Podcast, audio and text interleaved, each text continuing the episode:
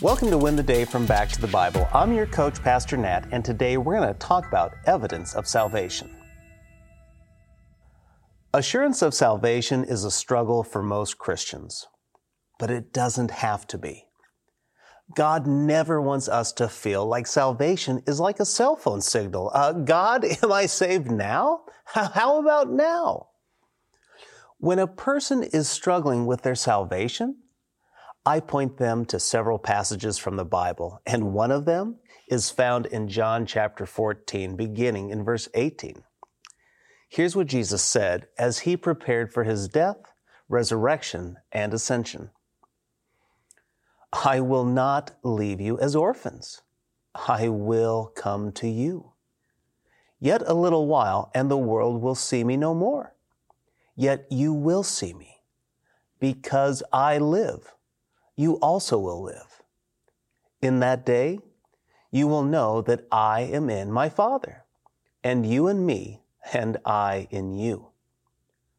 Whoever has my commandments and keeps them, he it is who loves me, and he who loves me will be loved by my Father, and I will love him and manifest myself to him. What words of assurance from Jesus! Jesus has just promised them another helper. After he goes to prepare a place for them in heaven, he will send another helper. Another is a Greek word that literally means another exactly alike. So God the Spirit will come and abide or live within every Christian. And here, Jesus used some painful words to reiterate what is coming. He says, I will not leave you as orphans. The imagery of a child who loses a parent is tragic. But soon, Jesus' spiritual children will lose their beloved friend, Lord and Savior. Well, at least physically. But they will not be alone. The Spirit's presence in their life is evidence of authentic salvation. And then in verse 21, Jesus provides another assurance of salvation.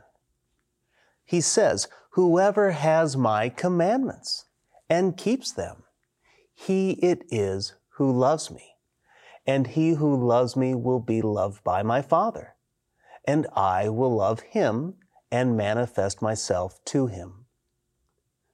Now, I want you to think about what Jesus just said. If you're wondering if you are saved, then look at who you love. He says, Do you love me? Really? Are you listening to me? Do you obey me? Are you becoming like me? If not, something is wrong. A number of years ago, a friend and I were talking about our journey of faith. He shared how he had no regrets and didn't feel bad about his actions or sins. I, however, mourn over my past sins. I grieve my sin struggles today. You see, that's the difference. That's the assurance of salvation. That's the conviction of the Spirit working inside you. When we sin, we regret it. We mourn it because of whom we sinned against. The sin that took Jesus to the cross is the sin I committed. That grieves me. I don't want to sin. I try to avoid sin because I love Jesus. But let's be honest. There are times that I love my sin more. I hate it. I grieve it. And so should you. Jesus said, Those who love me obey me. That's the evidence. You see, he says, I am in my Father, and you in me, and I in you. Today, ask yourself Do you love Jesus? Do you aim to follow Jesus in the power of the Helper, the Holy Spirit? When you sin, do you grieve or do you simply dismiss it? If you follow Him, if you love Him, and if you grieve when you fall, these are the assurances that you're looking for. Jesus is the way, the truth, and the life. So let's trust Him. let's love Him. Let's follow Him. When we do this, we will win the day. Hey, I hope you enjoyed the message today.